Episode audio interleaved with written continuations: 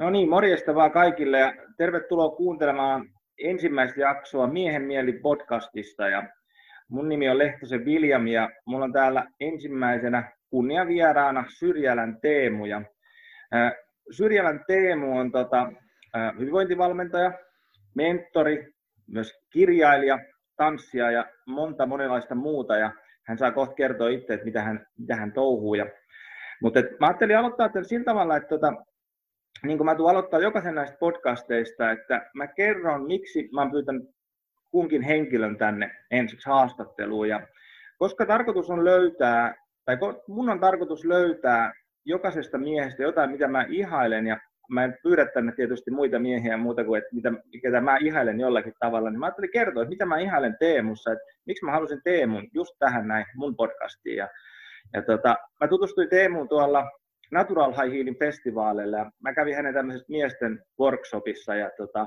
siellä oli semmoinen 150 paidatonta miestä huutamassa ja hengittämässä ja jakamassa tota, tunteistaan ja se oli aika vaikuttava kokemus mulle ja se sopi mulle just siihen hetkeen ja mä koin, että tota, hei, että tätä tarvitaan lisää, että, että miesten kanssa tekemistä, että tosi paljon ollut naisten kanssa tekemistä, mutta sitten tämmöinen jätkä tuli ja veti 150 miehen niitä samoja juttuja, mitä mä oon tehnyt aikaisemmin. Se suurin osa ollut naisia, niin se oli tosi vaikuttavaa. Ja, ja sitten varmaan jotain muutamia sanoja vaihdettiinkin siinä ja mä lähdin heti siitä Teemun miesten viikonloppuun ja Teemu saa kertoa niistä sitten kohta lisää, että mitä ne on. Ja oli tota kolme päivää miesten kesken ja tehtiin harjoituksia ja se oli mulle teki tosi hyvää olla siellä miesten viikonlopussa ja sitten on ollut niissä useamman kerran ja Teemu on saanut muuhun semmoisen lähtemättömän vaikutuksen omalla olemuksellaan ja sillä, mitä hän tekee. Ja mä oikeastaan eniten varmaan Teemu ihailen sitä, että, että mitä hän on niin esillä ryhmän edessä jotenkin tosi luontevasti. Että, että, että itse on aika introvertti ja sillä sisäänpäin kääntynyt ja vai, tulee, joudun näkemään vaivaa siihen, että tulen esille. Teemu tuntuu, että tulee niin luontevasti. Ja on tosi hieno katsoa, kun Teemu, Teemu esiintyy ja Teemu vetää ryhmiä. Ja siinä on joku semmoinen tosi luontainen itsevarmuus. Ja se on semmoinen, mitä mä ihailen Teemusta tosi paljon.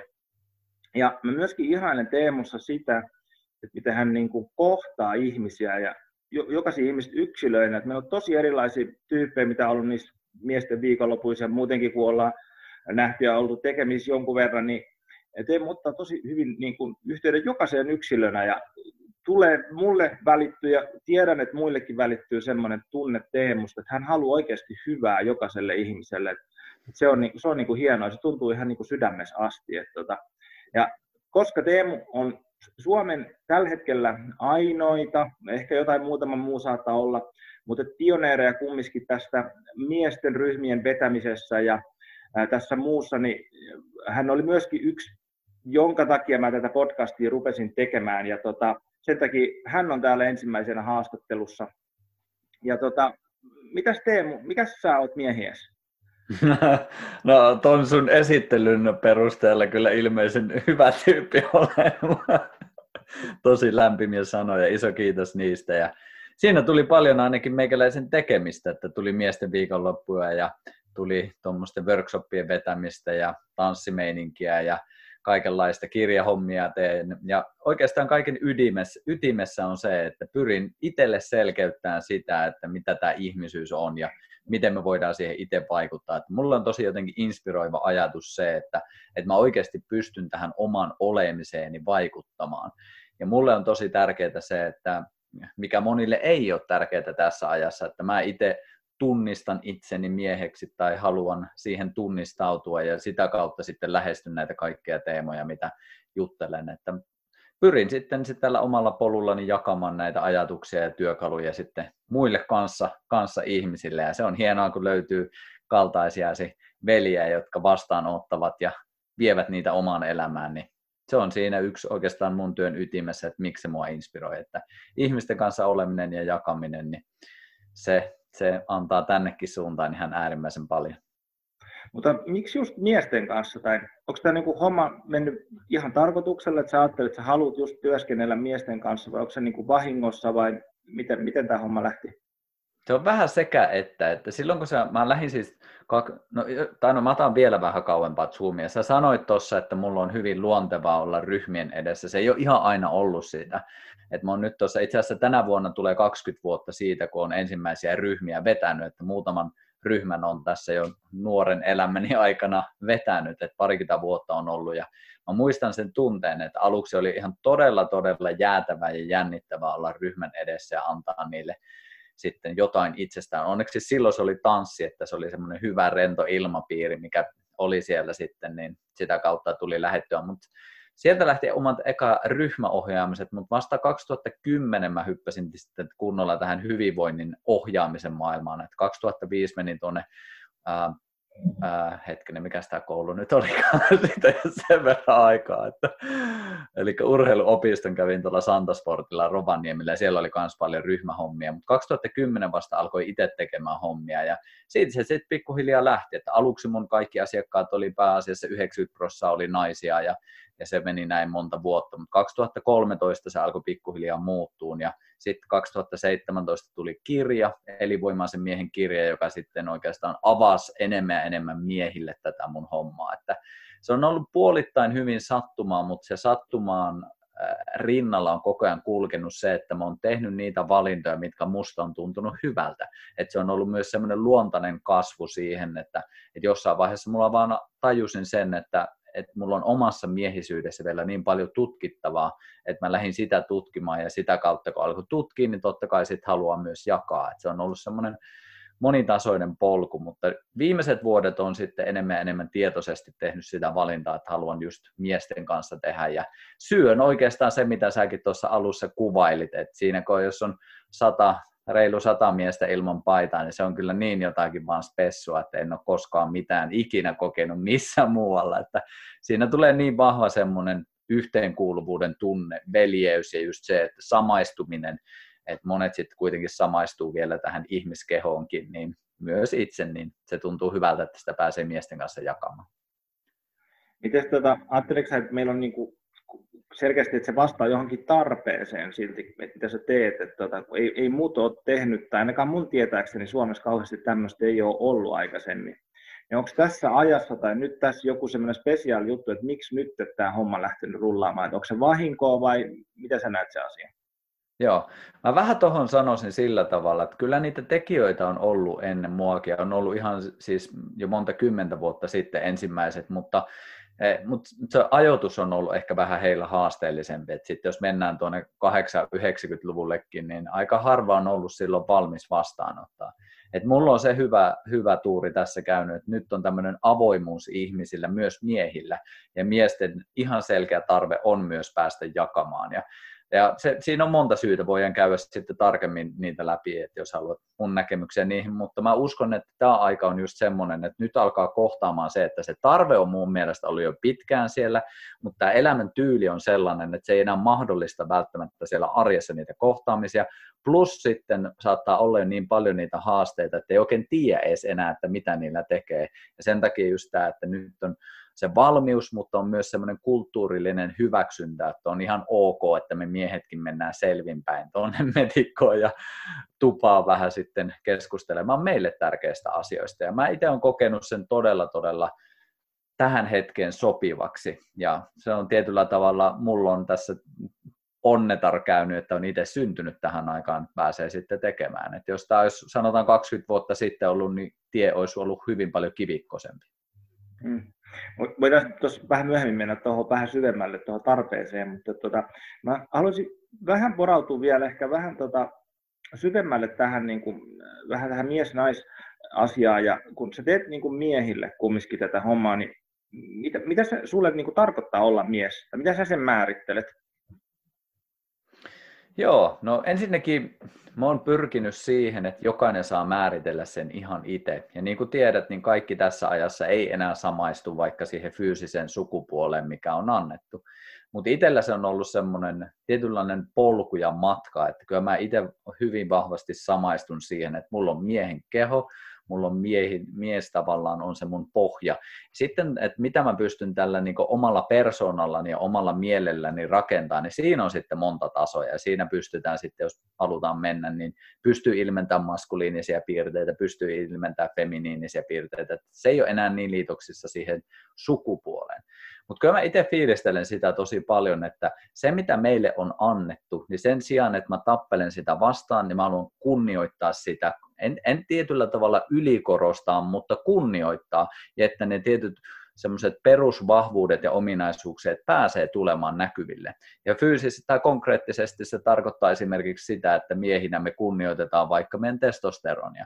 Et sillekin, ja voidaan mennä sinnekin jos haluat, niin oma polku on näyttänyt, että sitäkin me pystytään aika hyvin vähentämään. Ja silloin kun me vähennetään sitä omilla toiminnalla, niin sitä kautta se muuttaa sitä meidän käyttäytymistä.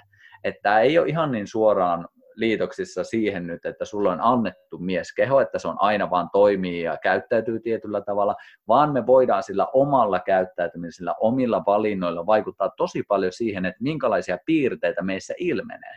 Ja jos me miehinä vaikka ei kunnioiteta meidän testosteronia, niin sillä on tietyt seuraukset, eli sitten tulee tietynlaisia erilaisia ilmentymiä. mä en sano, että ne on välttämättä huonosta, mutta ne mulle on tosi oleellista, että mä haluan kuitenkin panostaa niihin perusasioihin, mitkä mussa luontaisesti ilmenee. Miehyys, miehuus on yksi niistä ja testosteroni kuuluu siihen ja tämmöiset ja sitä kautta se määrittää myös sitä, että miten mä käyttäydyn. Miten sitten jos me laitetaan tämmöinen niin akseli, että niin kuin poika ja toisessa päässä olisi mies, niin mikä erottaa pojan ja miehen? Jos me puhutaan, varsinkin kun sä puhut niin kuin mieheksi kasvamisesta tai siitä prosessista, niin mikä, mitä siinä sitten tapahtuu siinä välillä? Mitä ero on pojalla ja miehellä? Se on tosi hyvä kysymys ja mieluusti kuulen sunkin ajatukset siihen, mutta tuota, mä itse asiassa nyt on kirjoittamassa toista kirjaa ja kirjan nimi tulee olemaan Miehen vuoro tuntea ja siellä mä käyn sitten vähän syvemmin tätä läpi, että miten mä näen tämän. Mutta nyt jos semmoisella arkikielessä edetään tätä, niin, niin molemmat on tärkeitä vaiheita. Nyt jos mietitään, niin siinä monesti tulee semmoinen ajatus, että, että okei, poika ja mies, että ajatellaan, että se mies on nyt jotenkin se, mitä kohti meillä pitää mennä. Mutta yhtä tärkeää on se vaihe elää poikavaihetta ja tietynlaista semmoista huoletonta nuoruutta, jossa ei ole vastuuta välttämättä, mutta on hyvin semmoista innostunutta elämän nälkää vielä, koska se mahdollistaa sitä, että me saadaan niitä kokemuksia, joita me voidaan sitten käsitellä miehenä ja tietyllä tavalla viedä niitä eteenpäin. Mutta se suurin ero mun mielestä siinä on se, että, että vastuu. Kuinka me otetaan vastuu omasta itsestämme, kuinka me otetaan vastuu toisista ihmisistä meidän ympärillä. Ja se on tosi paljon, nyt jos mietitään sitä, että se poika helposti, niin se on kiinnostunut siitä omasta mielihyvästä, siitä omasta riemusta, omasta leikistä, jos haluaa tämmöistä termiä käyttää. Ja toisista ihmisistä esimerkiksi ei välttämättä mietitä, että no mitenköhän ne nyt suhtautuu, mitenköhän ne nyt reagoi.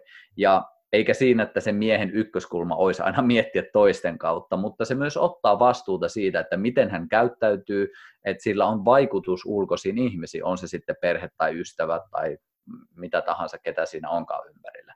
Eli jos sen yhdellä sanalla haluaisi erottaa, niin kyllä mä erottaisin sen sillä vastuulla. Mutta mä myös muistuttaisin, että, että mieheksi on tosi vaikea kasvaa, ellei elä sitä poikavaihetta ihan täysillä. Ja tietyllä tavalla sitten myös, kun tullaan tai mennään sitä miehutta kohti, niin integroida myös sitä lapsiosaa meissä mukana. Koska sekin on tosi tärkeää muistaa, että jos me se jätetään kokonaan pois, niin sitten meiltä helposti häviää se leikkimielisyys, innostus elämään, yleensäkin semmoinen niin uuteen ihastuminen. Että ne on tärkeitä ominaisuuksia.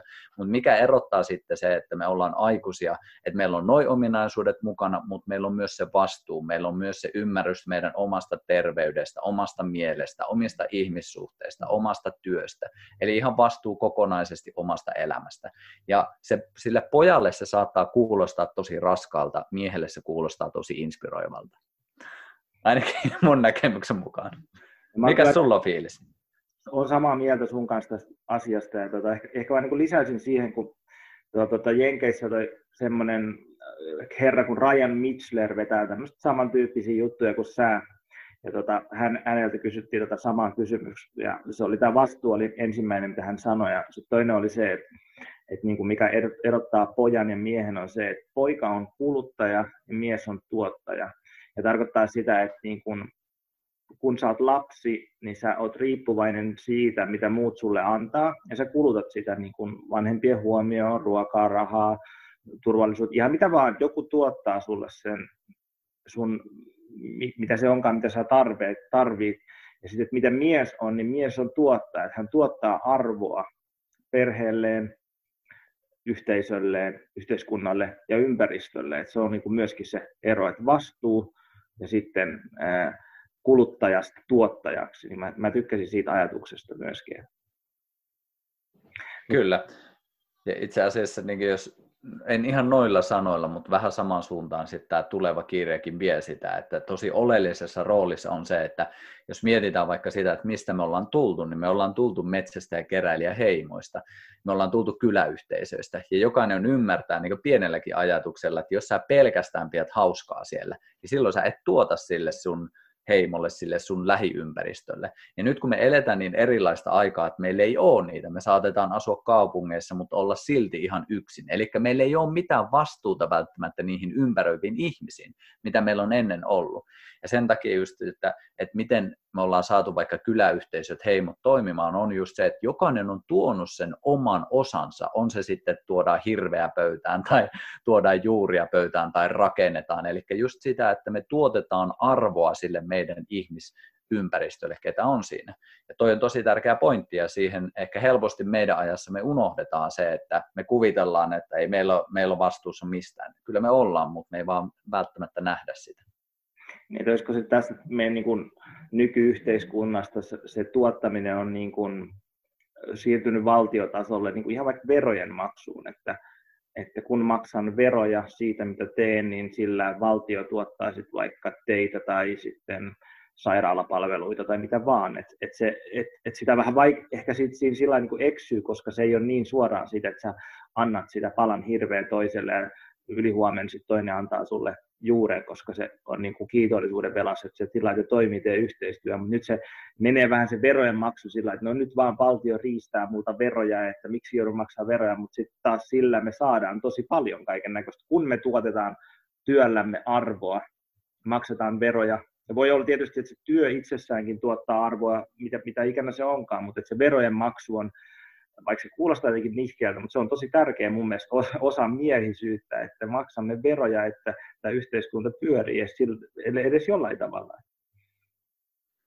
Kyllä, ja sitten niin jos miettii taas ihan niin jos miettii vaikka miesten piirien tai tuommoisten miesten viikonloppujen tärkeyttä, mä itse koen, että siellä me tullaan just velvollisiksi, vaikka me ei koskaan, tai ei ainakaan vielä ei ole käyty sitä keskustelua tuolla sanoilla, mutta jos sä mietit sitä tilaa, että sä tuut miesten kanssa, sä jaat rehellisesti, sä jaat avoimesti, niin on huomattavasti todennäköisempää, että sä oot itselle myös velvollinen ja vastuullinen niistä asioista, mitä sä sanot, koska sä oot sanonut ne toisille ihmisille ääneen, vaikka kaikki on yleensä tosi suvaitsevaisia, tosi hyväksyväisiä, mutta mä ainakin itse olen kokenut sen, että jos mä sanon jotain, että mä tuun vaikka tekemään, niin kyllä mä koen semmoisen tietyn vastuun, perhana, mä oon mennyt lupaamaan, että mä haluan myös pitää sen sanan. Että siinä on semmoinen tietynlainen positiivinen sosiaalinen paine, joka en sano huonolla, vaan just se, että se kannustaa siihen vastuunottoon. Ja toki sitten se voi olla joillekin vaikeaa, kun siellä on paljon niitä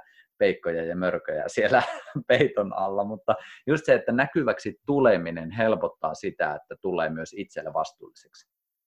Joo, kyllä, mä oon kokenut kyllä ihan saman siellä viikonlopuissa ja mu, ihan muutenkin, että, että esimerkiksi tämän, tämän podcastin kanssa, mä vuosi sitten pyysin sua tänne ja vuosi kesti kun mä sain tämän aikaiseksi, mutta, että, tota, e, mutta että se sama juttu, että, että koska mä sain sen idean jossain kohtaa ja mä sanoin sen ääneen, niin kyllä se on niin koko ajan nakuttanut, että hei mä lupasin noille jätkille, tämän, ja joku sanoi, että hei, he haluaisi kuulla tällaisia asioita, mitä on ja että tota, et mä oon niinku velvollinen tekemään tänne. Vaikka mä teen sen sen takia, kun mä haluan, mutta et kyllä mä koen sen tietynlaisen positiivisen niinku velvoitteen ja paineen itsessäni sen, kun mä oon luvannut, että teen tämmöistä.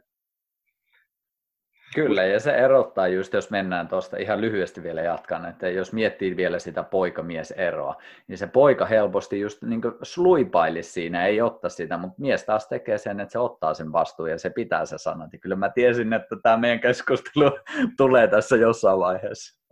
Kyllä.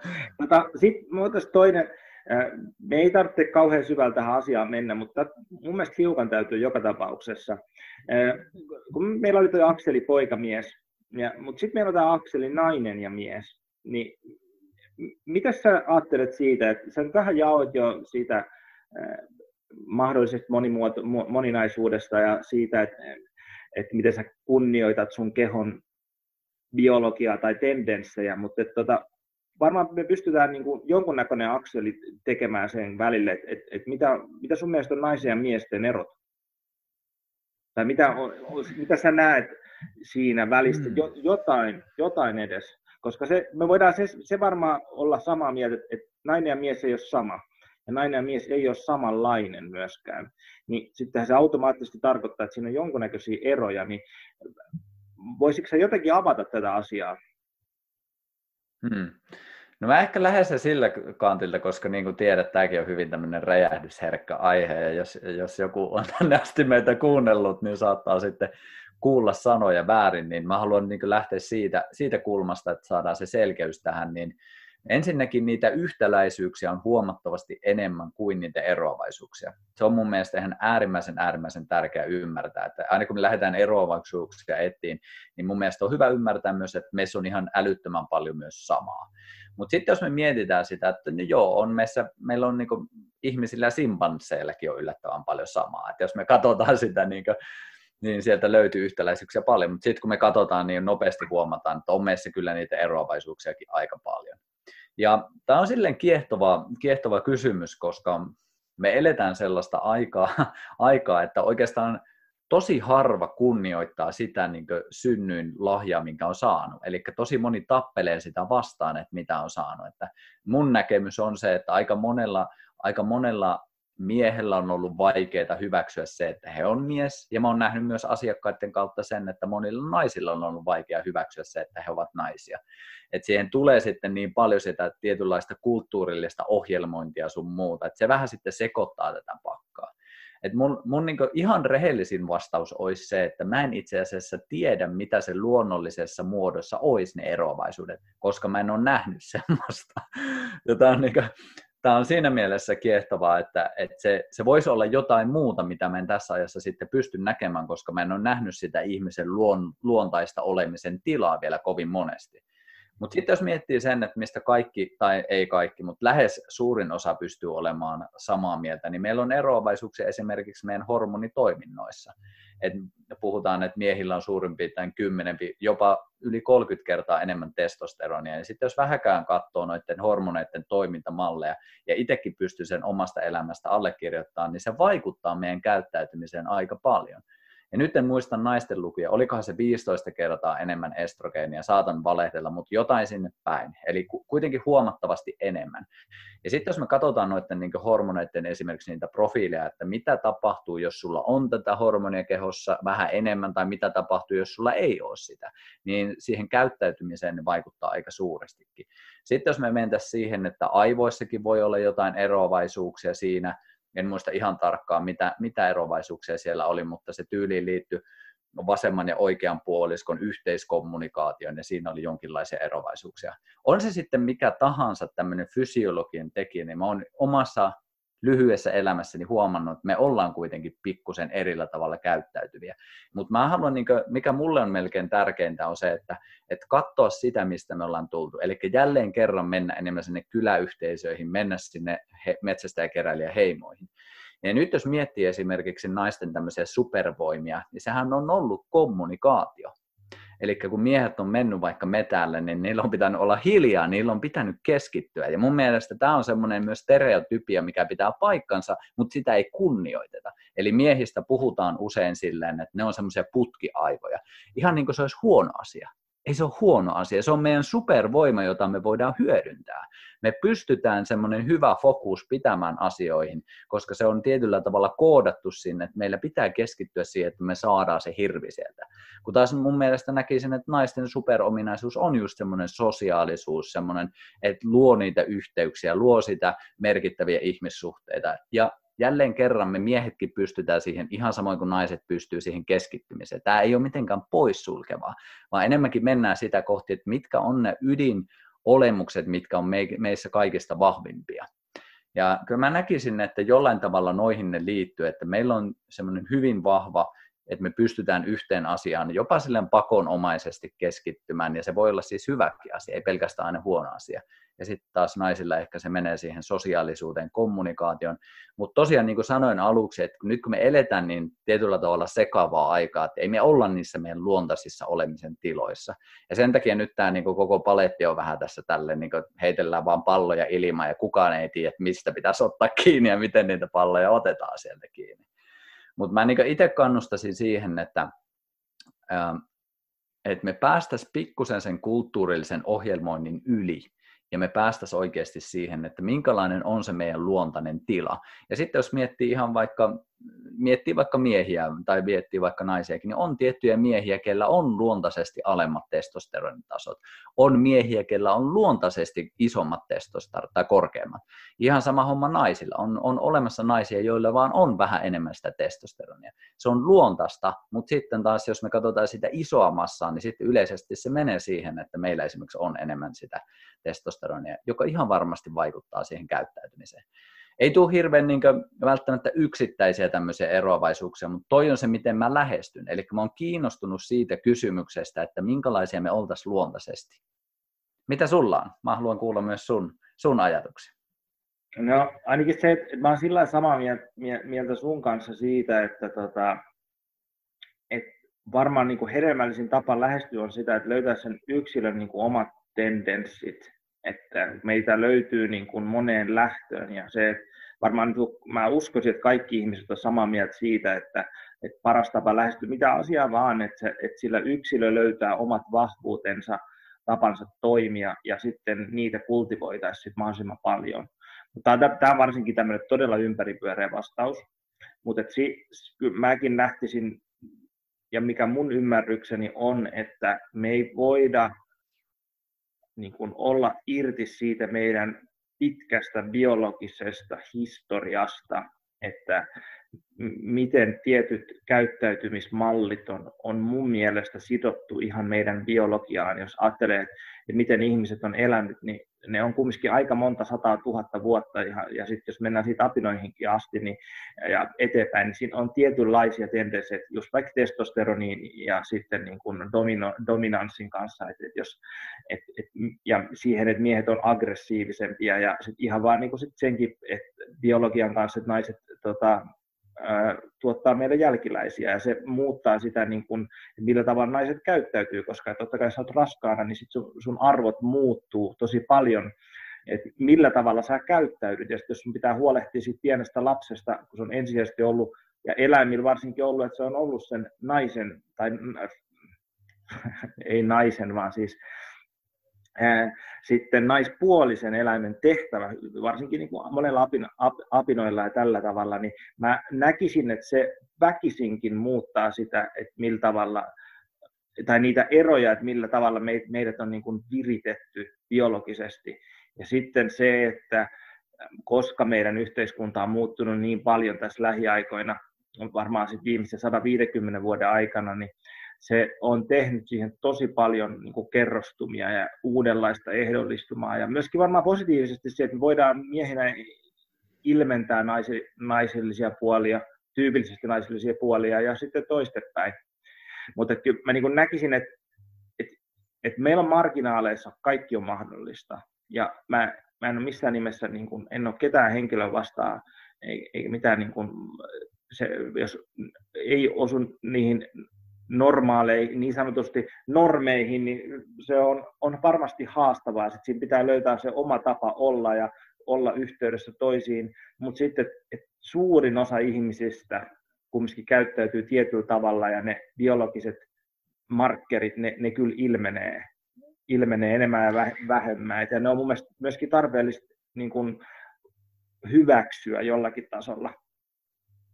Joo, ja jos mä mietin niin omaakin polkua, niin mä tappelin tosi paljon sitä vastaan. Ja mä tiedän, että tämä meidän keskustelu ja tässä vaiheessa saa monet ihmiset suuttumaan, koska se kuullaan, se, tämän voi kuulla niin monella tavalla, mutta mä niin alleviivaan ton, mä oon ihan samaa mieltä sun kanssa just tossa, että, Et mä uskon, että me molemmat kannustetaan niin siihen ihmisiä, että et oo sitä, mitä sä oot.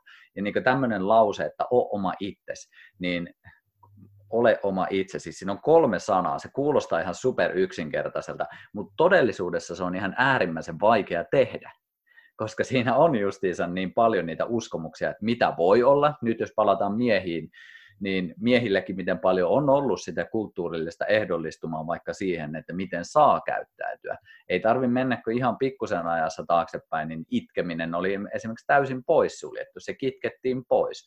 Ja nyt jos me kuvitellaan, ettei se enää vaikuta, niin mun mielestä me vähän siinäkin mennään vikaan, koska mun mielestä on tärkeää ymmärtää, että ne kulttuurilliset ohjelmoinnit edelleen vaikuttaa siihen. Ja ne on esimerkiksi vaikeuttamassa sitä, että jos mä sanon, että ole oma itses, mutta sitten kun ei me pystytä olemaan, koska siellä on sitä ohjelmointia, joka estää meitä. Että joo, se ydinajatus on itselläkin se, että me kannustettaisiin ihmisiä olemaan omia itseään ja just tukemaan niitä luontaisia ominaisuuksia, joita siellä on, mutta se on monille ihan äärimmäisen, äärimmäisen vaikeaa. Mutta just, että jos me pystytään sitä kohti menemään, ja niin kuin itsekin mitä on tehnyt, se on ollut matka, ei se ole silleen ollut vaan, että nyt mä päätän, että nyt tämä homma menee näin, ja nyt mä olen mies, ja näin, ei, se on, niin kuin, se on matka, mikä lähtee siitä, että ottaa jonkun suunnan, ottaa kurssin ja alkaa tekemään asioita, jotka vie sinne päämäärään kohti. Ja tässä tullaan esimerkiksi siihen, että miehille mä koen ihan suunnattoman tärkeäksi työkalukseen, että me ollaan vaan miesten kanssa. Koska silloin esimerkiksi poistuu niitä tiettyjä kulttuurillisia ja myös biologisia ohjelmointia, mitä esimerkiksi toisen sukupuolen kanssa saattaa tulla siihen. Ja en sano, että ne on huonoja asioita, mutta just se, että on tärkeää saada semmoinen erilainen tila, missä pääsee vähän, vähän rehellisemmästä kohdasta tarkastelemaan sitä omaa käyttäytymistä. Mun mielestä tuosta olisikin hyvä, hyvä sit siirtyä tuohon seuraavaan asiaan, kun sä sanoit, että ottaa suun, suunnan ja lähteä kävelemään johonkin suuntaan, ja se, että, että tämä on ollut sulle matka kumminkin, niin eh, jos me ajatellaan tätä sun matkaa mieheksi kasvamisessa, niin mikä sun, sulla on ollut kaikkein vaikeita siinä? No just toi, mitä sanoin. Oon rehellinen omalle itselleen. että sitä on yrittänyt tosi paljon taistella vastaan. Et jos, jos mennään ihan siihen, että, että koulumaailmassa niin koin, että olen tosi, tosi semmoinen leikkisä ja energinen, ja sitten jos se ei saa välttämättä vastakaikua, niin sitä alkaa heti niin peittämään ja kompensoimalla toisella tekemisellä. Et mä oon ollut aina omasta mielestä semmoinen hyvin, hyvin lapsenmielinen ja leikkisä ja tykkään leikkiä niin kuin miesten viikonlopuillakin. En tiedä, niin kuin, onko se kenenkään mun mielestä hauskaa, mutta mulla on kevyt olo ja se on se ydin siinä. Mutta jo pienenä alkoi tavallaan peittää sitä ja al- alkoi kovettaa itseä ja sitten ainoa, missä koki pärjäävänsä oli pallopelit ja urheilu, että sitten kun pääsi kentälle, niin sit siellä pääsi sitä aggressiivisuutta ja semmoista liekkiä sitten ilmentämään. Mutta sitten jos miettii, niin niin parisuhteessa on ollut tosi paljon haasteita, isyydessä on ollut tosi paljon haasteita.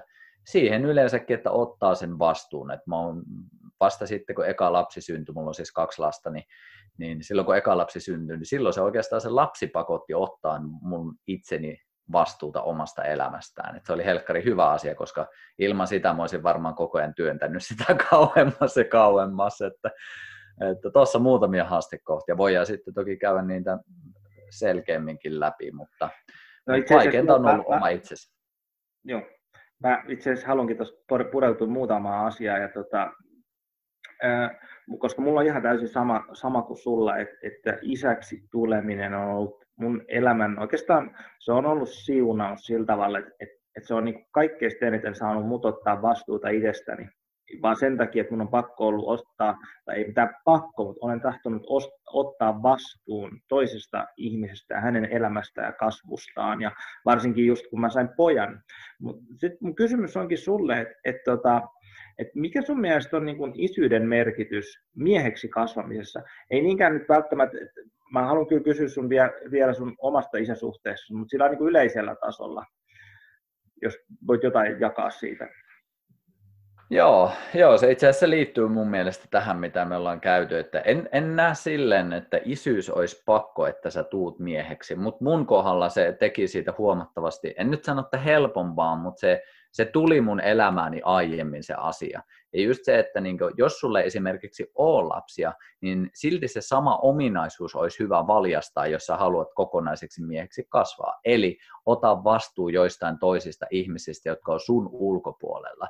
Ja silleen, että se vastuu on oikeasti semmoista, että sä kannat huolta, sä, tai huoli on ehkä väärä sana, sä kannat heidän hyvinvoinnistasi ja sä välität heistä. Eli semmoinen tietynlainen kannattelu siihen kuuluu. Ja sitähän voi tehdä ilmankin, että tulee fyysisesti isäksi, mutta ne samat ominaisuudet on silti hyvä ottaa käyttöön. Mutta mun kohdalla se oli, se oli ehkä, ehkä siistein juttu, mitä on tapahtunut, että se just puski sitä kohti, että hei, nyt otat vastuun nyt tästä omasta olemisesta, pistä se pakka nyt edes jokseenkin kohilleen, että sä pystyt pitämään huolen myös näistä lapsista. Koska jos mun pakka ei ole kohillaan, niin se tarkoittaa sitä, että mä sitten siirrän näitä ominaisuuksia sitten eteenpäin. Ja nyt jos miettii sitä, että, että on ihan suunnattoman tärkeää, että isät ja miehet yleensäkin on myös siinä kasvatuksessa mukana, koska sieltä myös me koko ajan, varsinkin lapsi peilaa, se peilaa omien vanhempien kautta myös näitä sukupuolirooleja. Ja jos sieltä uupuu täysin isä, niin sinne jää kyllä iso iso aukko. Että varsinkin semmoinen lempeä, läsnä oleva, ja ei, ei se tarkoita sitä, että meillä pitää muuttua ihan samanlaisiksi kuin äidit. Se, se meidän olemisen tila voi olla hyvinkin se meidän oma ja luontainen, mutta se läsnäolo, se, että sä oot oikeasti toisen ihmisen kanssa läsnä, niin kyllä mä sanon, että se, se muuttaisi aika monen ihmisen elämää, jos sellainen isähahmo olisi ollut olemassa. Miten sitten, jos ajattelee toistepäin, niin kun, että, että sä, oot, sä oot jakanut, tietysti et nyt tässä, mutta et oot jakanut sitä, että sulla on ollut iso prosessi siitä sen kanssa, kun sun oma isä menehtyi. Ja tota, mitä sä näet sillä sun omaksi, omaksi mieheksi kasvamisessa sun, sun isän merkityksen? Voiko sä kertoa siitä jotain? Joo, siis isä on varmaan isoin roolimalli kautta esikuva, kuka mulla on ikinä ollut. Että kun me vielä isän kanssa teht, asuttiin silleen, että isä ja äiti siis erosi jo silloin, kun mä olin pieni, ja ei ole sille hirveän muistikuvaa semmoista yhteiselämästä, mutta, mutta siis isän kanssa asuin hyvin pitkälti. Iso, isovelikin oli silloin, kun mä olin nuori, mutta sitten viimeiset vuodet, kun asuin isän kanssa, me oltiin kahdestaan. Että se oli hyvin semmoinen lämmin ja mun mielestä semmoinen välittävä suhde. Ja sain sieltä semmoisen, semmoisen mallin, että että se mieskin, isäkin oli 43 syntynyt, mutta hän oli hyvin, hyvin lämmin ja tehtiin paljon yhdessä, laulettiin ja oltiin mökillä ja kaikkia semmoisia tosi mukavia lämpimiä muistoja.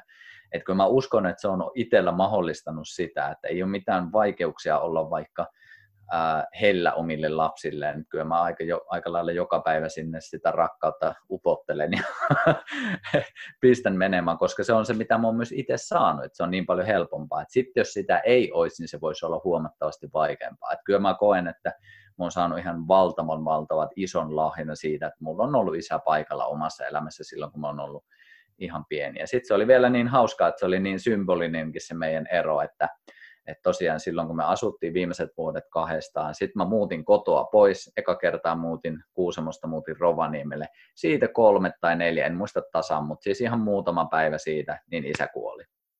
Eli hän jäi yksin ja sitä kautta hän sitten ehkä tehtävä oli siinä ja jatko sitten toisille toisille maille jatkamaan toisia leikkejä. Mutta se oli jotenkin silleen hämmentävää, että miten yksi asia tuli päätökseen ja sitten myös hänen oma elämänsä tuli päätökseen. Että en toki tiedä, mikä siinä on se totuus, että miksi näin oli, mutta se on ainakin kiva tarinan muotoon laittaa, että yksi tehtävä tuli hänellekin tehtyä.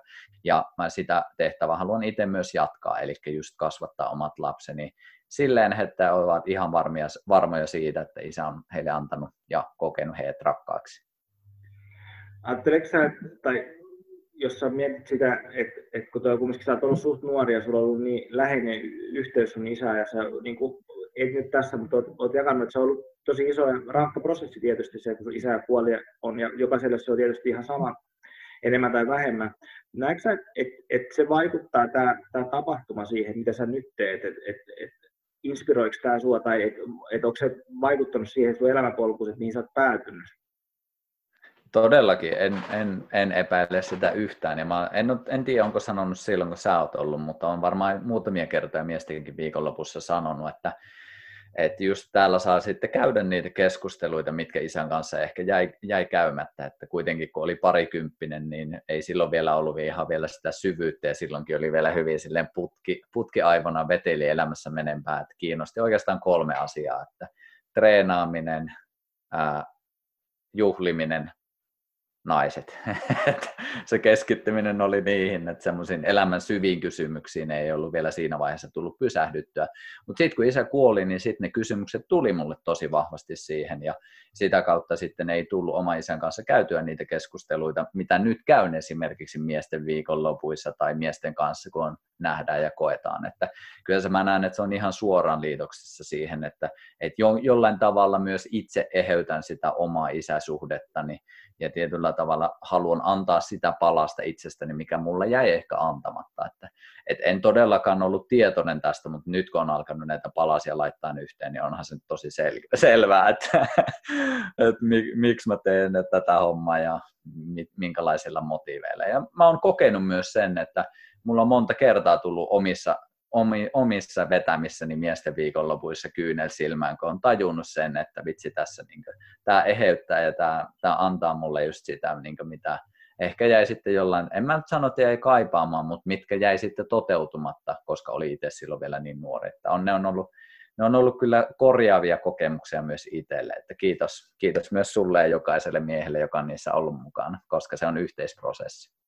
Joo, kyllä mä oon niin kokenut oikeastaan täsmälleen sama ja just myöskin susta, että susta kyllä välittyy semmoinen niin isällinen välittä, välittäminen siinä, siinä niin kuin, kun sä ohjaat ja sitten myöskin siinä niin kokonaisuudessa, siinä ryhmässä, että siinä on, on kyllä juuri sitä semmoista, että, että jos on jotain jäänyt saamatta, jos on jotain jäänyt sanomatta, niin siellä on kyllä mahdollisuus saada sitä monesta eri osoitteesta. Ja mä haluaisinkin sitten siirtyä siihen just tuohon noihin miesten viikonloppuihin ja tota, kun sä oot siellä tota, ryhmän vetäjänä, sä oot siellä esillä ja monet tulee sinne tietysti sun takia ja tietysti sen ryhmän takia, niin ää, miltä susta tuntuu olla siellä esillä ja miltä susta tuntuu, että, että monet miehet ihailee sua?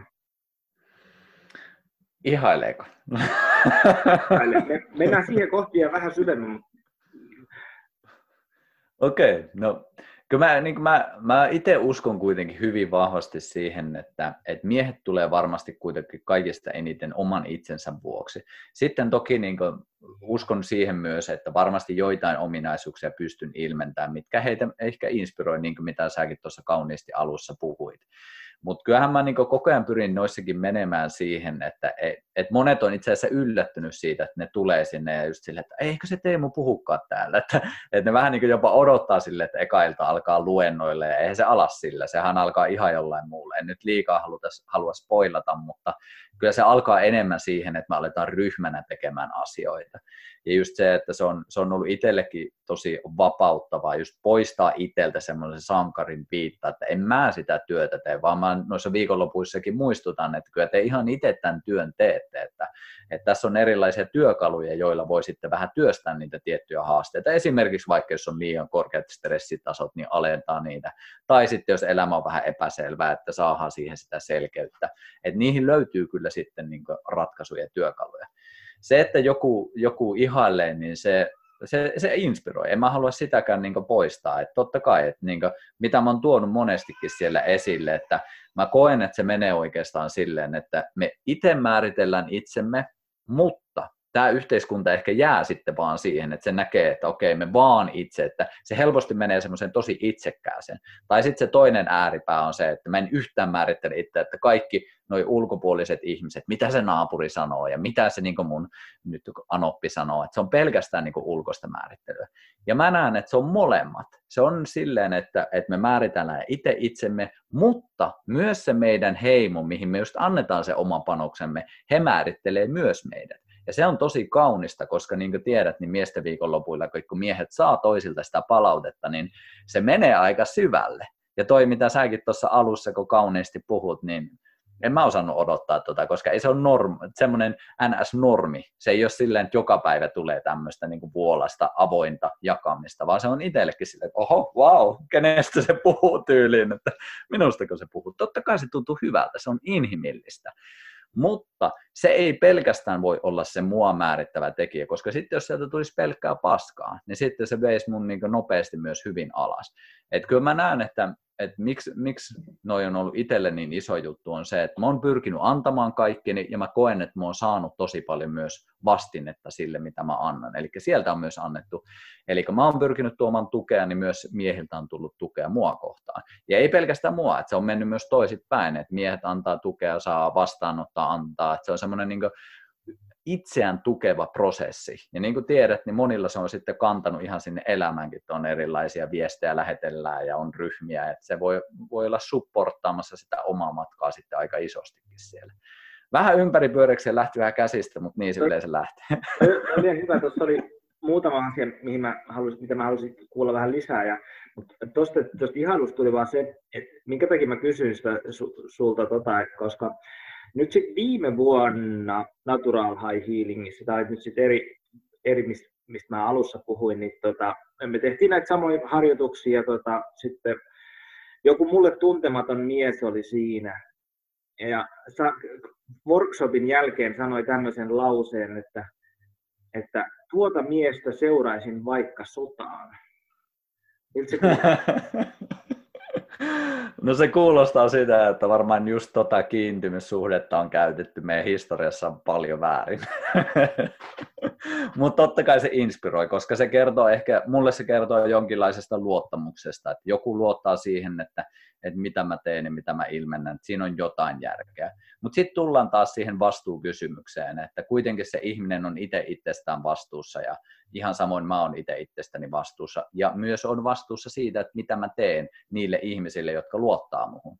Että sitten haluan, haluan luoda itse sellaista mallia, että sitä ei, ei käytetä väärin, vaan sitä käytetään siihen kasvuun ja tukemiseen. Ja sen takia mä oon pyrkinyt pitämään kaiken mahdollisimman avoimena, ja niin kuin esimerkiksi Yle Perjantai kävi kuvaamassa meidän dokumentti, koska se tekee sen, että kun homma on avointa, niin ei siellä pysty sille hirveästi vetämään mitenkään välistä, koska sitten se tulisi näkyväksi.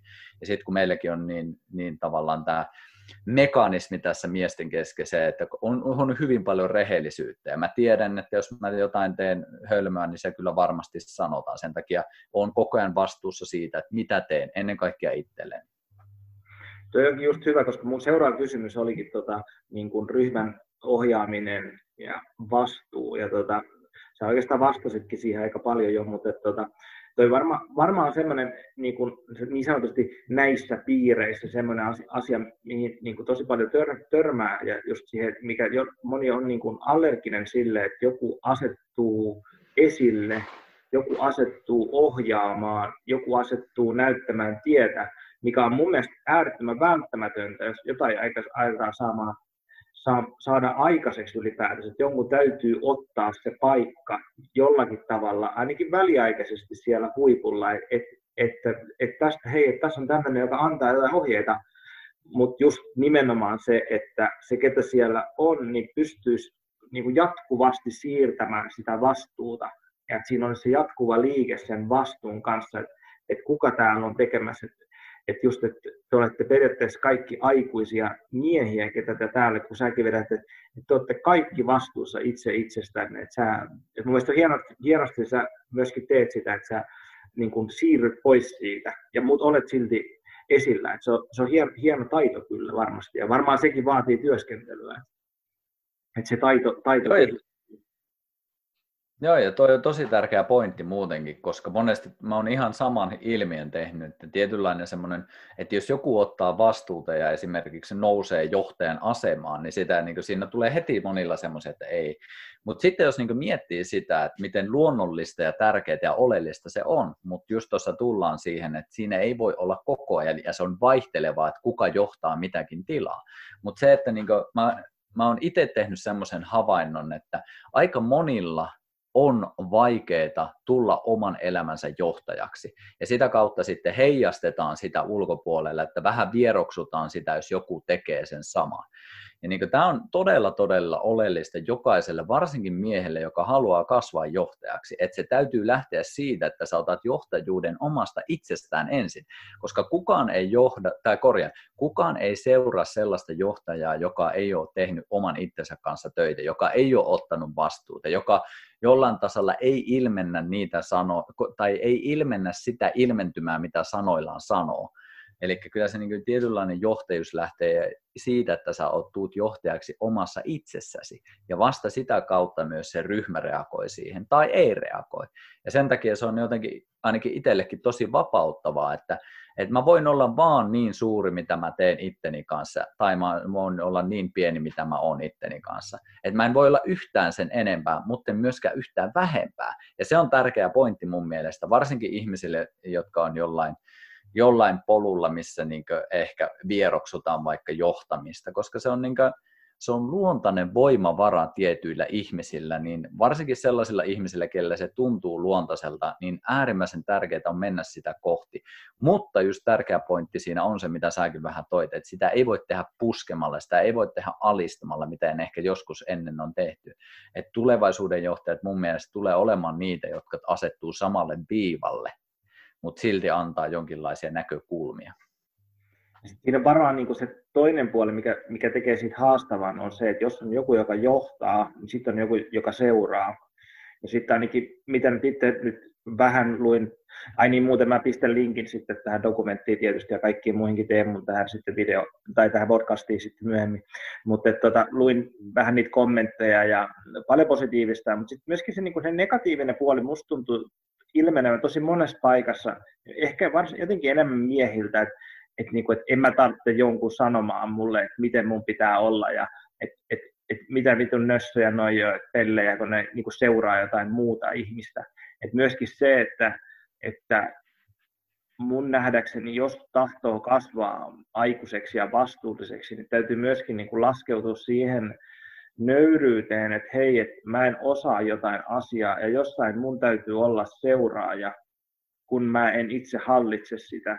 Ja ehkä mä sitten jossain kohtaa voi hallita ja sitten mä voin myöskin sit jossain kohtaa niin sanotusti johtaa jotain asiaa, mutta et, et se, se, tuntuu olevan semmoinen aika herkkä paikka monelle, ja varsinkin jos ei ole niin tämmöisestä asiasta kokemusta, niin mitä tämä kuulostaa? Kyllä, ja sitten just toi, että helposti, mä niin itse sanoisin melkein jopa näinkin raffisti, että mitä voimakkaampi vastustus, niin sen suurempi tarve siihen asiaan olisi. Että me monesti vastustetaan niitä asioita, mitä me eniten oikeastaan kaipaamme, mutta me myös tunnistetaan siinä, että vitsi, tuossa mä joutuisin kohtaamaan jotain tosi epämiellyttävää. Ja tämä ei tarkoita sitä, että kaikilla miehillä pitäisi tulla vaikka mun viikonloppu, ei todellakaan, mutta se tarkoittaa sitä, että joka ikinen, varsinkin me miehet, me kaivataan semmoisia suunnan näyttäjä, jos me mietitään vaikka sitä poika, poika-mies-asetelmaa vielä hetken aikaa, mistä se poika oppii, miten olla mies? Ei se opi niiltä toisilta pojilta, se oppii niiltä vanhemmilta, kokeneemmilta miehiltä, jotka näyttää kädestä pitäen, että miten metsästetään, miten kalastetaan, miten pelataan sitä jalkapalloa, miten kätellään toista ihmistä, miten katsotaan silmiin, miten ollaan kunnioittavasti toisten ihmisten kanssa. Sehän opitaan roolimallien kautta. Ja kun monilla meistä on uupunut sellaiset roolimallit, mitkä tässä ajassa auttaisi meitä etenemään omalla omassa elämässämme. Sen takia just nyt me kaivataan niitä, eikä se ole mitenkään liitoksissa ikään. Joka ikinen kaipaa. Ja niin kuin sekin, että mitä vaikka noin miesten viikonloput on hienosti mun mielestä osoittanut, että se 70 kaveri voi ihan yhtä hyvin inspiroitua 20 kuin se 20 siitä 70 Se ei ole ikäkysymys, se on ominaisuuskysymys. Ja tietyllä tavalla, kun me voidaan olla hyvin laaja-alaisia, niin sen takia me kaivataan myös monenlaisia roolimalleja. Ja mun mielestä se on äärimmäisen, äärimmäisen tervettä ja tärkeää. Mutta just tullaan siihen kysymykseen, että sitäkin voidaan sitten vetää semmoisella alistavalla ja semmoisella, mikä ei sitten taas tue, ja jokainen varmasti ymmärtää, että se ei ole tässä se, mitä haetaan, vaan semmoinen kasvattava ja eheyttävä kokemus siitä, että mikä on mahdollista, koska se on myös äärimmäisen itsekästä sanoa niin, että minä osaan kaiken. Minä olen niin oppinut elämässä ihan kaiken ja osaan ilmentää kaikki puolet itsestäni ihan täydellisesti mä en ainakaan pysty sanomaan sitä käsirinnalla, vaan mä voin sanoa sen rehellisesti, että mä oon keskeneräinen, mä kaipaan jeesiä tietyissä asioissa, mä oon tiettyjä kiviä ehkä kääntänyt, mutta mulla on paljon kiviä vielä käännettävänä, ja siihen mä kaipaan mun viisaammilta, mun ää, pitempään kulkeneilta sitä jeesiä. Niin se varmaan voi myöskin, että niin kuin kerroit, että, että 70 ja 20 voi oppia toisiltaan, että se voi tulla yllättävistä vaipoista se, että, että mitä jollakin on. Jos olet avoin, jos olet avoin ja auki, niin kyllä. Kyllä. Toi, toi just, että, että osaksi, että miksi mä tätä koko hommaa lähdin, mikä on tässä nyt sitten niin kuningasajatuksena, on se ihailun merkitys sillä tavalla, että, että, Et, et, et mua ei enää niin kuin hävetä sanoa, että mä ihailen jotain miehiä. Ja mä ihailen niitä just sen takia, että niillä on jotain ominaisuuksia, mitä mulla ei ole, ja mä tahtoisin niitä oppia. Ja miten sulla sitten, että et, ketä sä ihailet? No niitä on paljon. Mä just mietin tuossa esimerkiksi sitä, että mä ihailen Viljami sun taitoa esimerkiksi käsitellä ihmiskehoja. Sulla on ihan loistava taito, mitä mulla ei ole vielä samalla tavalla. Että on, on kiinnostus samankaltaiseen, mutta se, että pystyy käsille ja manuaalisesti auttamaan toista ihmistä. Mä ehkä autan enemmän sieltä mentaalisen kautta, johon myös se fyysinen toki liittyy, mutta sitten en välttämättä tunge kättä sinne kipukohtaan, vaan tungen nyrkkiä sinne mentaaliseen kipukohtaan. Että, että kyllä niin jokaisesta yleensä löytyy paljon asioita, mutta sitten jos miettii semmoisia miehisyyden kunnon symboloita ja edustajia, ketä mä fiilistelen tosi paljon, ne on lähes poikkeuksetta vanhempia miehiä ne on vanhempia miehiä, jotka on tosi monialaisia. Et yleensä ne on tosi fyysisiä, eli siellä on se fyysinen vahvuus, mikä on mulle tosi tärkeää. Sitä yritetään vähätellä nykypäivänä. Mun mielestä se on ihan saakelin tärkeä elementti. Mutta jos sulla on pelkästään voimaa, niin sit se on aika, se on aika onttoa myös. Että semmoinen vahvuus yhdistettynä empatiaan, viisauteen, monialaisuuteen ja siihen esimerkiksi kykyyn johtaa. Että kyllä kaikki tyypit, ketä mä fiilistelen, niin ne on oman heimonsa johtajia. Että et sitten niin kuin, se voi olla niin monenlaista. Et sitten jos miettii ihan niin nimiä, niin vaikka Ukko Kärkkäinen, joka varmaan tulee olemaan sun haastattelussa, monet mun ystävät on sellaisia, ketä mä ihailen, ja sitten on toki semmoisia ihmisiä, ketä en ole koskaan nähnytkään, mutta tekee semmoista työtä, että fiilistelen tosi paljon. Poikkeuksetta ne on vahvoja, vanhempia, monialaisia miehiä. Mutta mä, mä voisin vähän hiukan hypätä tästä aihe, seuraavaan aiheeseen tai oikeastaan edelliseen, mistä olikin hiukan, hiukan tuota puhetta tästä antamisesta ja vastaanottamisesta. Ja tämmöistä, mä haluaisin puhua rahasta.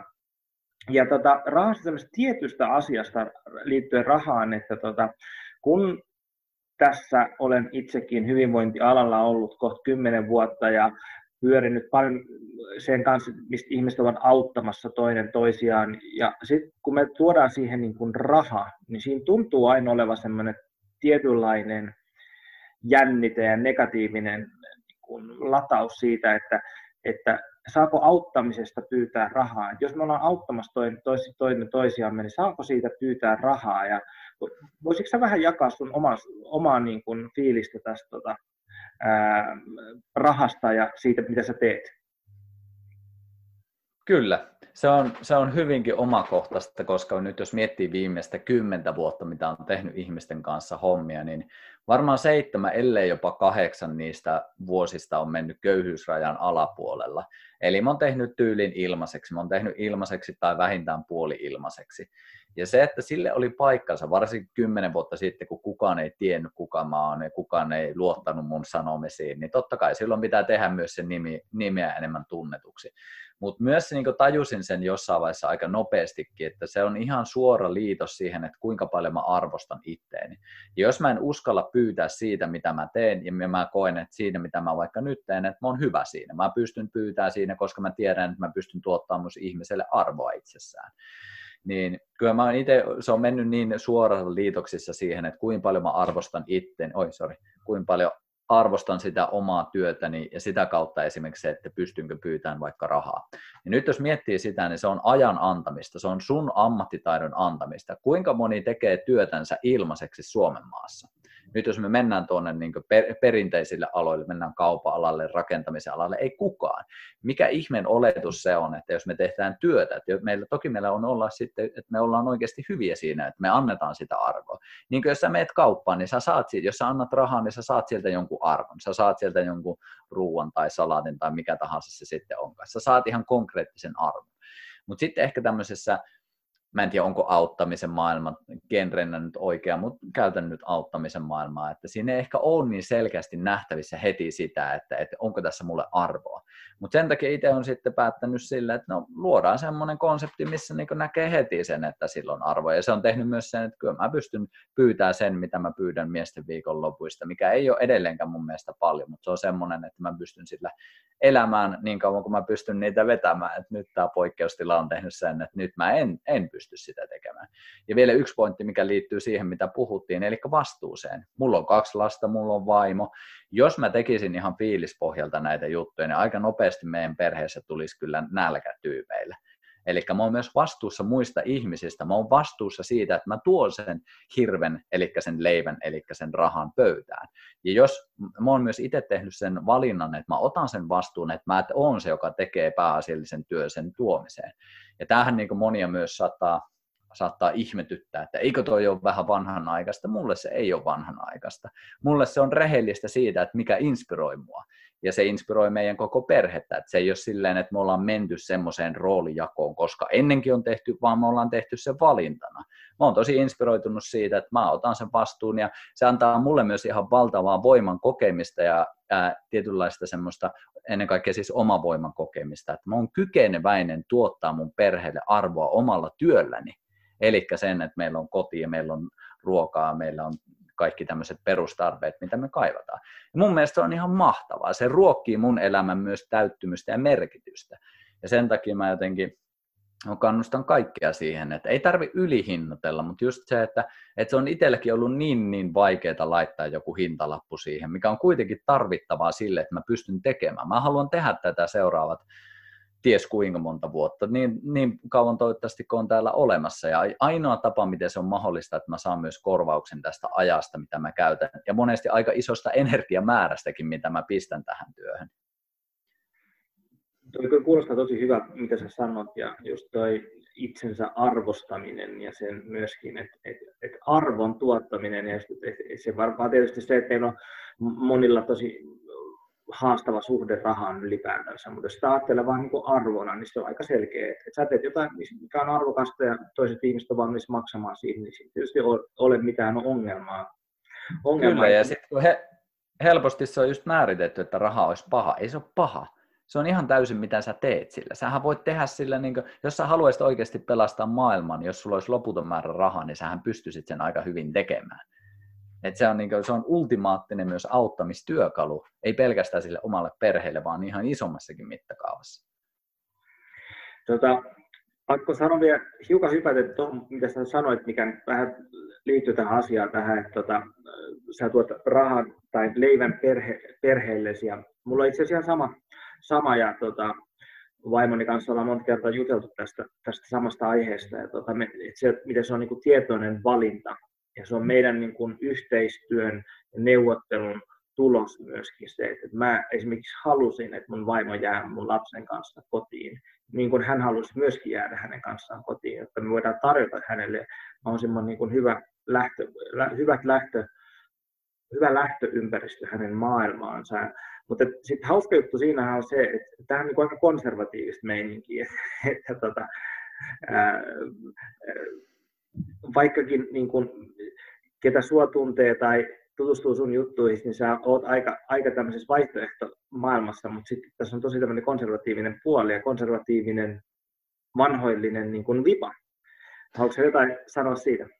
Joo, ja siis niin mikä se ero on just siinä, mitä tuossa äsken, äskenkin mainitsin, niin on just se, että sen sijaan, että se on automaatio, se on valinta, se on tietoinen valinta. Mä pystyisin valitsemaan ihan mitä tahansa muutakin. Silloin kun se tulee automaattisena valintana, mitä se on ehkä sanotaan 20 vuotta, 30 vuotta sittenkin tullut periaatteessa suurimmalle osalle ihmisistä, että on ollut tietty vaikka miehen rooli, tietty naisen rooli, ja niitä ei ole kyseenalaistettu.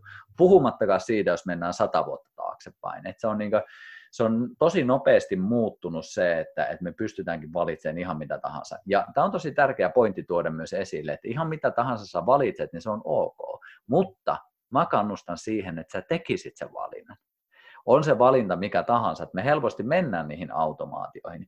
Ja niin kuin itsellekin, ei tämä ole silleen, että mä oon koko elämäni valinnut. Tämä on ihan vasta viimeisten vuosien tuotos, että se on antanut silleen, että hei, mä oon muuttunut ihmisenä itse asiassa silleen, että nyt mä haluan niin valita ton tyyliin se, mitä mä kapinoin nuorena vastaan, että, että on se perhe ja sitten niin tuo sen leivä sinne pöytään. Että ei, se, ei se ollut semmoinen, mikä inspiroi mua 20 ei todellakaan. Eli sekin on myös jonkinlaista kasvamista siihen vastuuseen itsessään. Ja niin kuin, valintojen tekeminen mun mielestä on kaikissa tärkeää. Nyt jos miettii sitä, mitä puhuttiin aiemmin näihin mies-naisjuttuihin tai poikamiesjuttuihin, niin kaikissa se, että me tehtäisiin se valinta. Et jos sä teet valinnan olla oma itsesi ja rehellisesti teet sen, niin kyllä se helpottaa elämää suunnattomasti. Vaikka se näyttäytyy, se on ihan sama sille, että miten se näyttäytyy. Aina joku sitten ulkopuolelta katsoo, että no onpa ne vanhoillisia ja hm, minä en kyllä ikinä tekisi. No, no loistava, älä tee niin. Ei tämä olekaan sillä niin sanota, että nyt jokaisella pitää, seuratkaa minua miehet, ottakaa se, vaan ei, tämä on, tämä on mun valinta ja se on se mun koko työn ydin, että mä kannustan jokaista tekemään valintoja, että se oma elämä näyttää mahdollisimman lähelle sun näköiseltä. Olen samaa mieltä. Tuota, Voitaisiin siirtyä tuota, viimeiseen aiheeseen, mitä mä haluaisin sun kanssa keskustella, tai oikeastaan kahteen viimeiseen, mitä sä tuossa mainitsit sun työstäsi vielä. Ja tuota, se on tosi paljon sun kursseilla puhut siitä kehoon tulemisesta, että olisi kuinka tärkeää meidän on laskeutua meidän omaan kehoon. Ja tota, miksi se on niin vaikeaa? Se onkin hyvä kysymys. Mä jossain vaiheessa tuossa aiemmissa keskusteluissa kävi semmoinen sadasosan ajatus, että meillä on tosi vaikeaa olla luonnollisia. Meillä on jonkinlainen semmoinen vastustaminen jopa sitä luonnollisuutta vastaan. Ja sen takia, kun me eletään tämmöisessä yhteiskunnassa, mikä periaatteessa ihannoi sitä älyä ja semmoista analyyttistä mieltä, niin se ei välttämättä anna hirveästi tilaa sille kehollisuudelle. Ja myös siinä on tosi kiehtovaa se, että, että siinä kehollisuudessa on jotain tosi primitiivistä. Ja siellä kun me mennään johonkin tosi alkukantaiseen, niin se on jotain sellaista, mitä ei pysty hallitsemaan. Et jos me mennään semmoiseen mitä enemmän se keho on vapaa, niin sitä arvaamattomampi se on. Ja kuka sellaista haluaa, koska miten sä pystyt hallitsemaan semmoista arvaamatonta. Et kyllä mä uskon, että siinä on paljon pelkoja.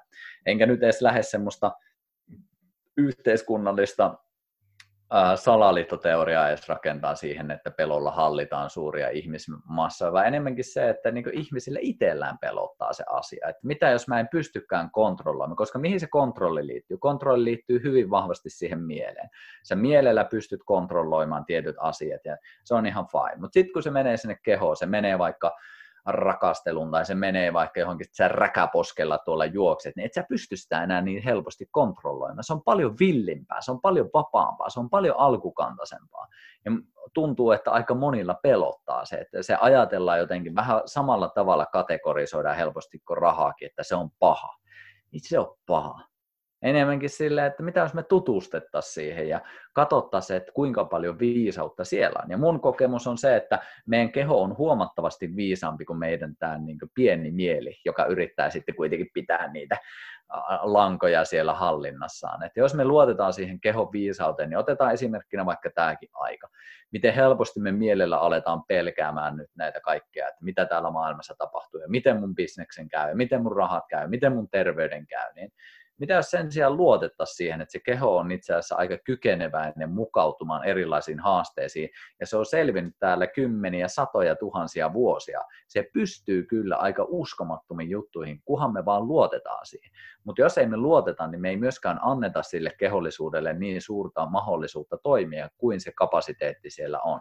Ja sen takia mä niin kuin, niin kuin tiedät, niin kuin sit, kun ollaan miesten kanssa, niin jokainen ukko menee avantoon ja huudellaan ja ollaan ollaan vaikka minkälaisissa jutuissa hengitellään. Et se on hyvin kehollinen kokemus, missä se mieli jossain vaiheessa ei vaan pysty kontrolloimaan, kun sieltä tulee niin paljon sitä kamaa. Ja se on mun mielestä kaunista, varsinkin kun se tehdään turvallisessa ympäristössä, että se ei satuta ihmisiä, vaan se, että se antaa sen kokemuksen tästä omasta villistä sisäisestä voimastaan, niin mun mielestä se on, se on kaunis asia kyllä. Joo, mä kyllä, olen kyllä kokenut sen, että se on, se on ollut tietysti itselleni, varsinkin kun olen hyvin mielijohteinen ollut ikäni ja olen mie- paljon miel- niin sanotusti mielellinen toimija, niin tosi isoja prosessi on ollut se, että tulla omaa kehoa ja tietysti mä olen tehnyt sitä työtä, työtä pit- pitkään jo niin kuin ennenkin tätä sun tapaamista, mutta että tota, se, onko mahdollista, että et, et, et kysymys olisi siitä, että tota, että tässä ajassa olisi, niin ei niinkään se, että mä, mä en näe sitä semmoisen niin kuin ongelmana se, että, että, että mieli estäisi meitä tulemasta meidän kehoon, vaan se, että se mielen ja kehon yhteys, että, että, että se kommunikaatio, että siinä olisi tullut jotain virhettä, koska niin kuin kerroit, että se on pelottavaa tulla omaan kehoon. Ja jos nyt ajattelee tämmöisen vaikka psykologian näkökulmasta, tai että kun meillä on jonkunnäköisiä ää, voimakkaita tuntemuksia, tendenssejä, vaikka ajatellaan vaikka seksuaalista energiaa tai seksuaalisuutta, niin sehän on tosi hyvä asia, että se on niin kuin kontrollissa. Että me, niin kuin, me emme ilmaise seksuaalisuutta kuin vain tietyissä paikoissa. Tai, tai sitten jos me mennään vielä aggressioon, mikä on vielä tärkeämpi asia, että, että, se, että me olemme kontrollissa siitä, että koska ilmaisemme aggressio, ja se, niin kuin jos ajattelee, että aggressio ilmaistuu, niin se on aika vähän ja paikkoja, missä sitä aggressio voi niin kuin, turvallisesti ilmata. Niin tietysti jotkut niin kuin harjoitukset ja pelit ja tämmöiset ja itsensä puolistaminen. Ja se on tosi, ne on pelottavia tuntemuksia, ja niiden, mun nähdäkseni se, että mitä meidän niin kuin mieli tekee, niin se, ja mikä on meidän kulttuurin tuomaa, että tietyt liian voimakkaat ilman asiat, mitä meillä on ihmisyydessä, niin niitä täytyy kontrolloida. Mutta se, mitä on nyt tapahtunut, se, että me kontrolloidaan niitä vähän liikaa, jolloin tulee se tietynlainen katkos siihen, että kaikkeen muuhunkin elämään, että mitä siellä kehossa on, mitä siellä tapahtuu. Ja tota, ehkä, ehkä sitten se, mitä mä, mä ajattelen siitä asiasta, just se, ja mikä, mitä säkin teet, että se on niin kuin asteittaista laskeutumista omaan kehoon. Me tullaan tutuksi pikkuhiljaa siitä, että mitä meidän kehossa tapahtuu, miltä musta tuntuu omassa kehossa, niin jos me tehdään sielläkin, jos te nyt katsotte kuuntelijat tai olette katsonut sen tota, perjantai-dokkarin, siellä esimerkiksi huudetaan toisellemme. Ja se on myöskin niin kuin tapa niin kuin leikin varjolla tulla siihen aggressioon ja tutustumaan, koska monelle voi olla, että ei, sit, ei niin kuin tunne omaa aggressiota, ja se on niin kuin äärimmäisen tärkeää, ainakin mun nähdäkseni, tulla tutuksi oman aggressionsa kanssa. Mutta tuota, miten sitten kun tämä kehoon tuleminen, mistä puhut, niin onko jossain kohtaa, että et se on, jollekin se on liian vaikeaa. Missä kohtaa se se on niin kuin, nämä vaikeat tunteet on liikaa? Joo, toi on hyvä kysymys ja sen verran jatkan tota, jos saan vielä siitä ajatuksesta kiinni, mitä oli tuossa, kun juttelit, että niin pointtihan ei ole siinä, tai niin miten mä lähestyn tätä, että, että jos me kielletään jonkun asian olemassaolo, niin se ei tarkoita sitä, etteikö se olisi silti olemassa. Eli toisin sanoen, jos meillä on tässä valtavasti jotain likaa ja me lakastaa vaan ne sinne mato alle, niin onko ne edelleen ne liat olemassa? Totta kai ne on. Ne ei ole vaan meidän näkyvissä. Ja sitten jos miettii noita tietynlaisia tuntemuksia, vaikka aggressiivisuus, seksuaalisuus, niin me tosi paljon yritetään just sillä mielellä sanoa tai just kontrolloida tai kieltää se, että ei niitä ole välttämättä olemassa, mikä niin automaattisesti heikentää sitä yhteyttä siihen.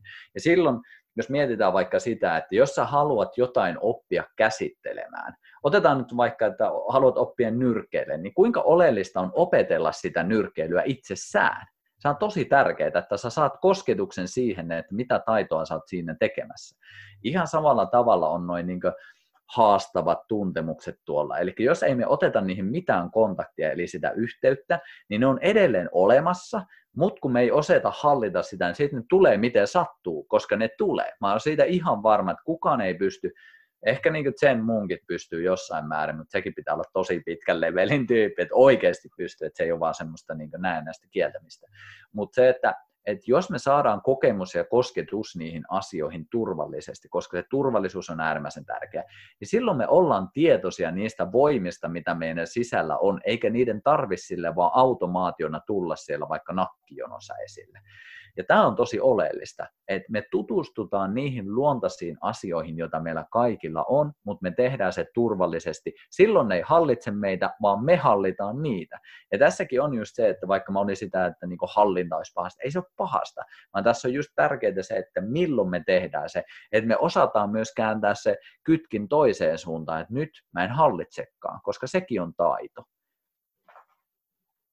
se mä tulee vaan mieleen tuosta, niin että semmoiset hyvät paikat, mistä on ilmasta aggressioa. Et mä oon täällä on porilainen ja joskus käy katsoa Pori Sien peliä, niin on aika niin kuin semmoinen niin kuin teurastamo se, ne jutut ja se huuto ja raivoaminen siellä yleisössä, kun porukka katsoo.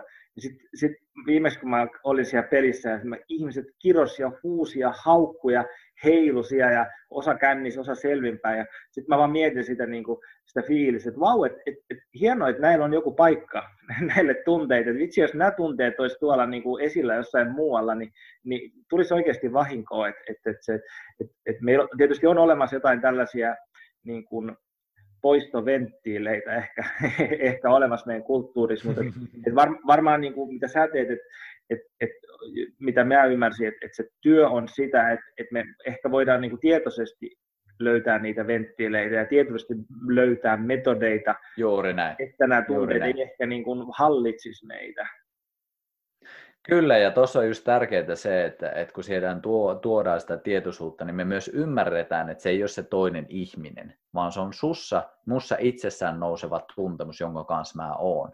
Ja tämä on tosi oleellista siinä, että jos me ei ole sinut millään tavalla, niin me ulkoistetaan helposti kaikki, että nyt tämä viha on susta johtuva, nyt tämä aggressiivisuus on sun tekemisestä, nyt tämä, että tämä onkin sen Oulun kärppien vika tyyli, että kun me, mussa on tämä niin pettymyksen tunne. Että toki silleen ulkoiset tekijät vaikuttaa, mutta jos ei me oteta vastuuta, niin sitten me aletaan viemään vaan sitä niin jotain tunnetta sitten taas ulospäin niin toisiin ihmisiin. Ja se ei ole mun pointti, että vaan enemmänkin se, että me otetaan vastuu siitä, että mitä sussa nousee, minkälaisia tuntemuksia sä oot niiden kanssa, sä ilmennät niitä, mutta ne ei enää kohdistu toiseen ihmiseen, paitsi tietenkin jossain toisessa harjoituksessa, missä sovitaan ne säännöt, mutta niin näin niin normaalielämässä, että me otetaan vastuu siitä, että mitä meissä on, se ei ole kenenkään pikka, jotkut ihmiset nostaa niitä, mutta me silti tullaan siihen aikuiseen mieheen, joka ottaa vastuuta niistä tunteista, eikä syle niitä toisten ihmisten kasvoille.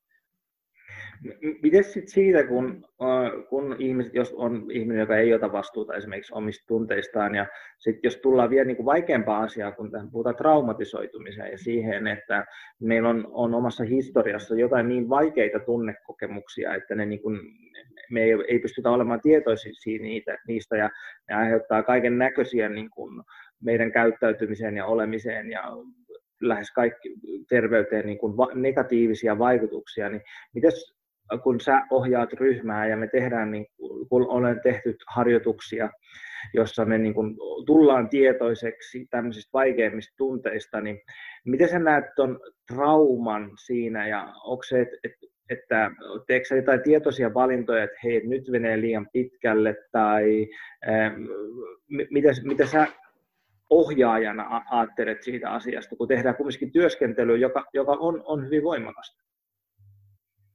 Kyllä. Joo, siinä pyrin ihan vaan siihen, että olemaan tilanteessa jokseenkin hereillä, että mitä siinä tapahtuu. Ja ei ole, mun tarkoitus ei ole koskaan, että viedään liian pitkälle jossain asioissa, vaan enemmänkin se on silleen, että, että saadaan kosketus johonkin. Ja sitten kun saadaan kosketus, niin se riittää jo. Ja tähän asti on kokenut, että se on toiminut äärimmäisen hyvin, että mun mielestä ei ole kenenkään kanssa menty. Ollaan menty isoon tuntemukseen, en sitä sano, mutta ei olla mun mielestä veetty mitään niin liian överiksi. Ja mun mielestä se on ihan vaan siitä, että niin kuin, niin kuin tämäkin elämä tässä, että jos sä oot pariskuntana liikenteessä, sä oot lasten kanssa liikenteessä, sä oot ystävän kanssa liikenteessä, sehän on koko ajan tietynlaisen pelisilmän omaamista. Se esimerkiksi, että sä ymmärrät, että sun sanoilla on vaikka vaikutus. Jos sä sanot sun kumppanille, että vittu sä oot läski, niin se on, niin kuin, se on aika nopea reaktio. Ja jos, jos et saa hereillä siitä, niin se on ehkä vähän liiankin voimakas reaktio. Ja ethän sä, eihän, eihän tolle voi sanoa. Ja sen takia eihän me voida niin missään ihmiskohtaamisessa vaan niin ampua konekyvärillä asioita, vaan sen täytyy olla sellaista, että, että miten paljon se ihminen pystyy pureskelemaan. Mutta sitten kun me ei kuitenkaan tiedetä kaikkien ihmisten sisäistä maailmaa, että sen takia se pitää olla vaan sen hetkinen pelisilmä, mihin luottaa siihen. Ja koska ihmisiä ollaan, niin totta kai aina on mahdollista, että, että niin se pelisilmä ei toimi, mutta ne on kuitenkin myös itselle jos nyt ihan omaa, omaa työtäni mietin, että ne on niin, niin sellaisia hetkiä, että mä en ole kyllä missään niin läsnä kuin niissä, koska siinä on myös se tietynlaiset riskit, tietynlaiset haastetekijät olemassa. Et en mä siinä niin mieti jotain edellisviikon kauppalistaa, että se myös vahvistaa sitä omaa sensorijärjestelmää, että miten paljon siinä havaitsee vaikka asioita. Ja sen takia monesti mulla menikin, niin varsinkin alkupuolella viikko palautuessa, että mä käytän tyyli joka ikisen kehon sisäisen välittäjäaineen, mitä siellä on just siihen läsnäoloon ja siihen niin tilanteen tarkasteluun. Että, et niin kuin, mun mielestä se liittyy vaan siihen pelisilmään ja ei, niin kuin, sulla ei tarvi olla viikonlopuissa käviä, vaan ihan siellä omassa arjessakin, niin sä koko ajan käytät sitä pelisilmää. Joillekin se toimii, jotkut harjoittelee sitä ja jo, joillekin se ei toimi ja pitäisi ehkä harjoitella enemmän tai kannustasin harjoittelemaan enemmän. Et se on itselläkin asia, että ei mun pelisilmä ole täydellinen, mutta se on semmoinen, minkä kanssa mä haluan koko ajan työskennellä, että mä pystyisin enemmän ja enemmän havainnoimaan. Ja koska ollaan ihmisiä, niin ei se koskaan täydellistä Miten sitten sä näet, jos ajattelet tällä niin mieheksi kasvamista, niin tota, kun puhutaan traumatyöskentelystä ja siitä, että kaikilla ihmisillä on enemmän tai vähemmän traumoja, niin näetkö sen tarpeelliseksi tai mikä sun näkökulma siihen on? No mun mielestä me ollaan kaikki traumatisoituneita, että ei se, se, että se ei ole edes epäilys, että ollaanko vai ei olla, vaan se on, niin se on itsestään selvää. Että, mutta sitten taas, että osa ihmisistä on enemmän, osa ihmisistä taas on sitten vähemmän. Mutta jos miettii ihan kollektiivisestikin, niin mitä paljon ollaan puhuttukin, niin ihan jo meidän lähihistoria vaikuttaa. Tämä tilanne vaikuttaa. Tästäkin ihmiset tulee olemaan, osa ihmisistä varsinkin tulee olemaan hyvin traumatisoituneet. Voi olla, että tulee menetyksiä, voi, voi tulla työpaikan häviämisiä, monenlaisia kokemuksia, jotka aiheuttaa tietynlaiset kokemiset sinne kehoon myös. Et se on itsestään selvä, että, niitä, että jos ei traumoja, niin kuitenkin haavoja siellä on, ja sitten kuitenkin samaan suuntaan mennään niissä molemmissa. Että enemmän mä niin kannustaisin siihen, että sulla olisi työkaluja käsitellä niitä, koska se on oleellista. Ei niinkään se, että onko sulla niitä vai ei, siis traumoja tarkoitan, vaan se, että sulla on niitä joka tapauksessa, ne voi olla pieniäkin, ja niihin on hyvä olla työkaluja. Joillakin on isoja haasteita, ja niihinkin on hyvä olla työkaluja. Eli tässäkin mennään enemmän enemmän siihen, että jotkut ihmiset on toki ollut niin haastavissa kokemisissa ja tilanteissa, että ne tarvii ulkopuolista apua pitemmän aikaa, ja se on vain realismia. Mutta niissäkin tilanteissa ne ihmiset hyötys ihan samasta, mistä me hyödytään miesten viikonlopuista. Omista työkaluista, joita voi käyttää ihan milloin vaan, ne on ilmaisia, ei maksa mitään, ja ne auttaa siihen hetkeen esimerkiksi hermoston kokemiseen. Ja nämä on kaikille semmoisia, mitä mä toivoisin, että leviäisi. Ja jos jos maailma sallii, niin mä ainakin aion tehdä sen oman osani, että, että suomalaiset saa sen mahdollisuuden saada enemmän ja enemmän työkaluja niiden omien haasteiden kohtaamiseen.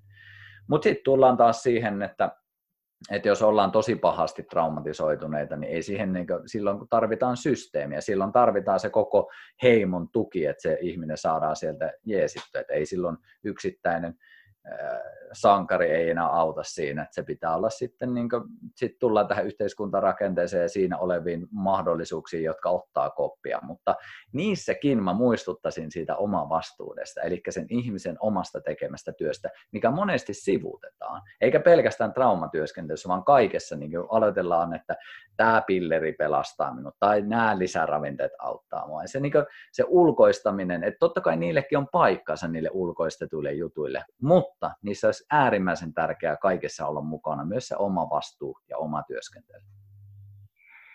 Joo, on kyllä, on kyllä samaa mieltä sun kanssa. Ja tota, et, et, varsinkin siitä omasta vastuun painottamisesta ihan niin kuin jokaisella tasolla. Ja sit, myöskin sit niin kuin ymmärtämisestä, että et on myöskin ihmisiä, jotka ei kykene ottaa vastuuta itsessään, että on niin, niin hankalat Kyllä. lähtökohdat, että et, et niitäkin löytyy. Ja sen takia onneksi meillä on tämä yhteiskunta, jossa on, on, on mekanismeja ja on, on instansseja, jotka voi auttaa. Mutta hei, mä voisin mennä viimeiseen kysymykseen. Tämä viimeinen kysymys onkin tämmöinen oikein niin kuin kevyt, kevyt ja helppo kysymys. Niin mikä tuota Teemun suhde on tuohon Jumalaan? tällä, tällä lähdetään sitten taputtelemaan tätä kakkua valmiiksi. No se on ensinnäkin sanana sellainen, että se on mua, mä oon karsastanut sitä oikeastaan koko elämäni. Se ei ole se sanasto, mitä itse käytän. Mutta jos mä otan siitä sen symboliikan, niin mulle se symboliikka on siinä sitä, että, että sulla on yhteys johonkin itseä suurempaan. Ja mä en itse siis käytä sanaa Jumala, mutta jos joku käyttää, niin se on, se on todennäköisesti ihan sama asia, mistä mä tässä nyt puhun.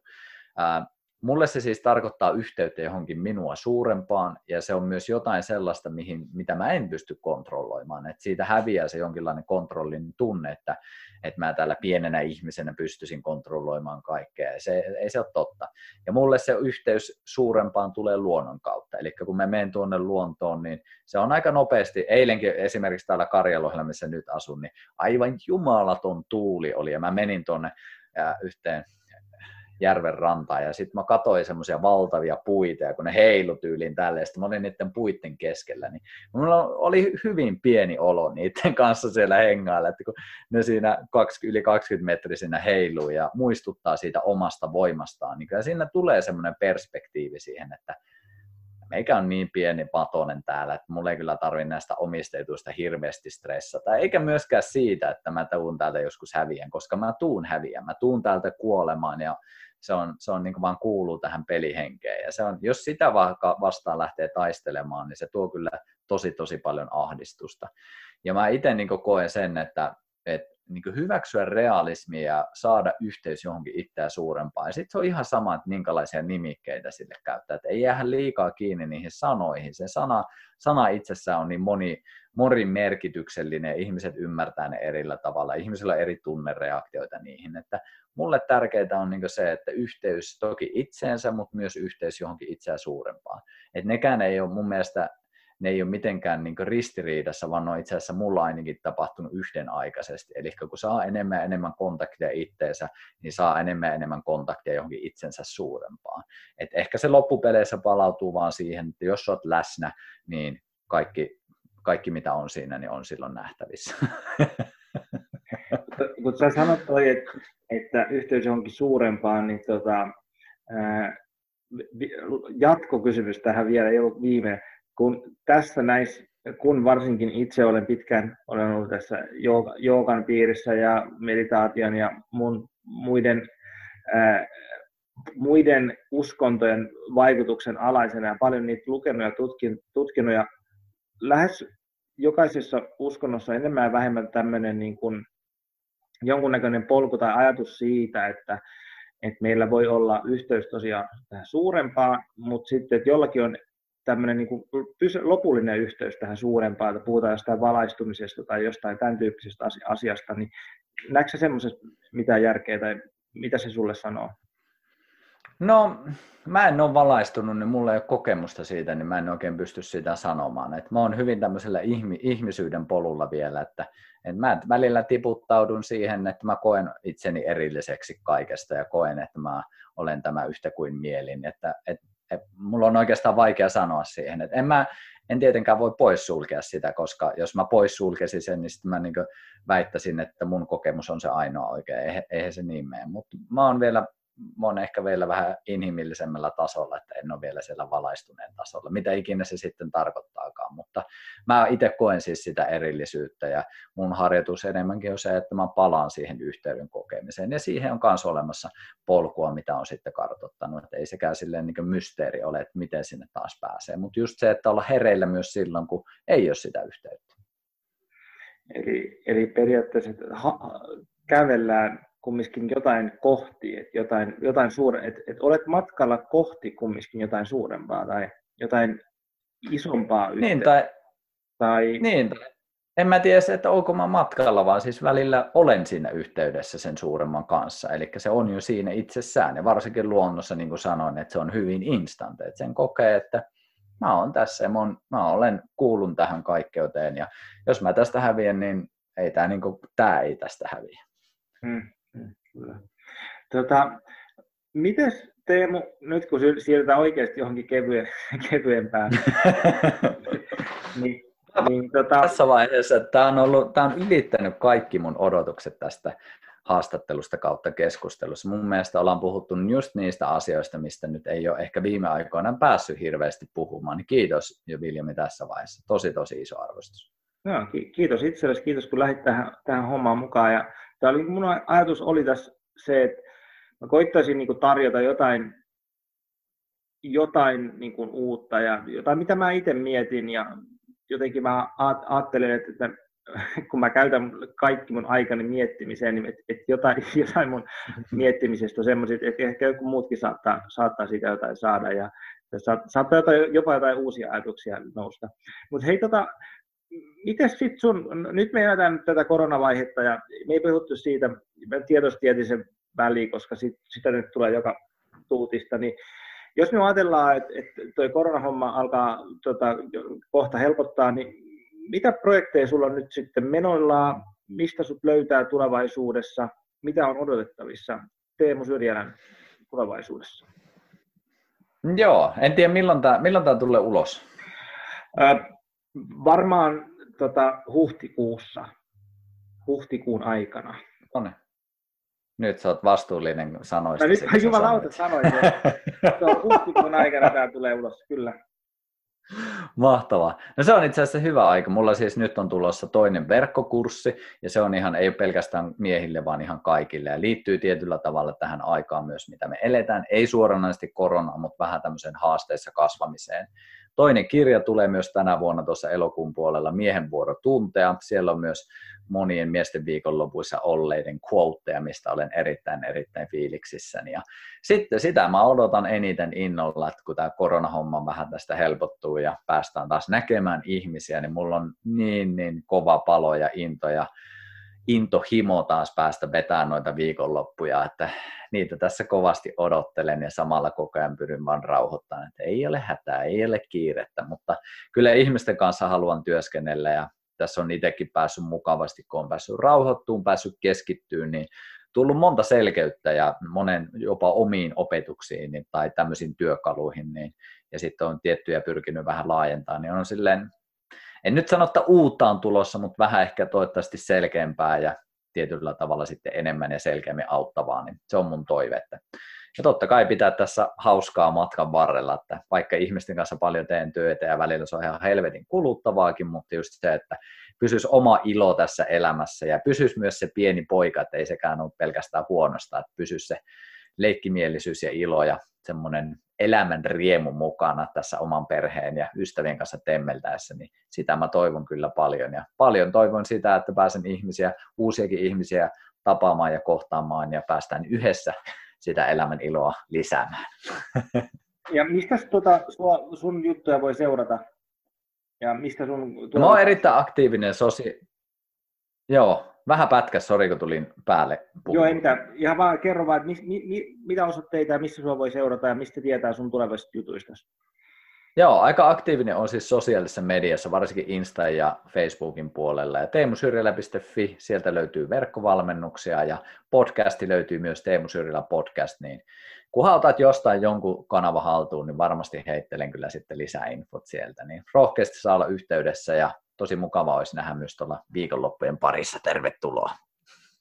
Joo, ja hei Teemu, kiitos tosi paljon sulle. Tämä oli tosi antoisa keskustelu ja tota, huhtikuun aikana, kun tämä tulee esille, niin mä rukkaan sitä tänne tuonne someen sitten kanssa sitten muiden No niin, se, se, on luvattu. Se on luvattu nyt mies.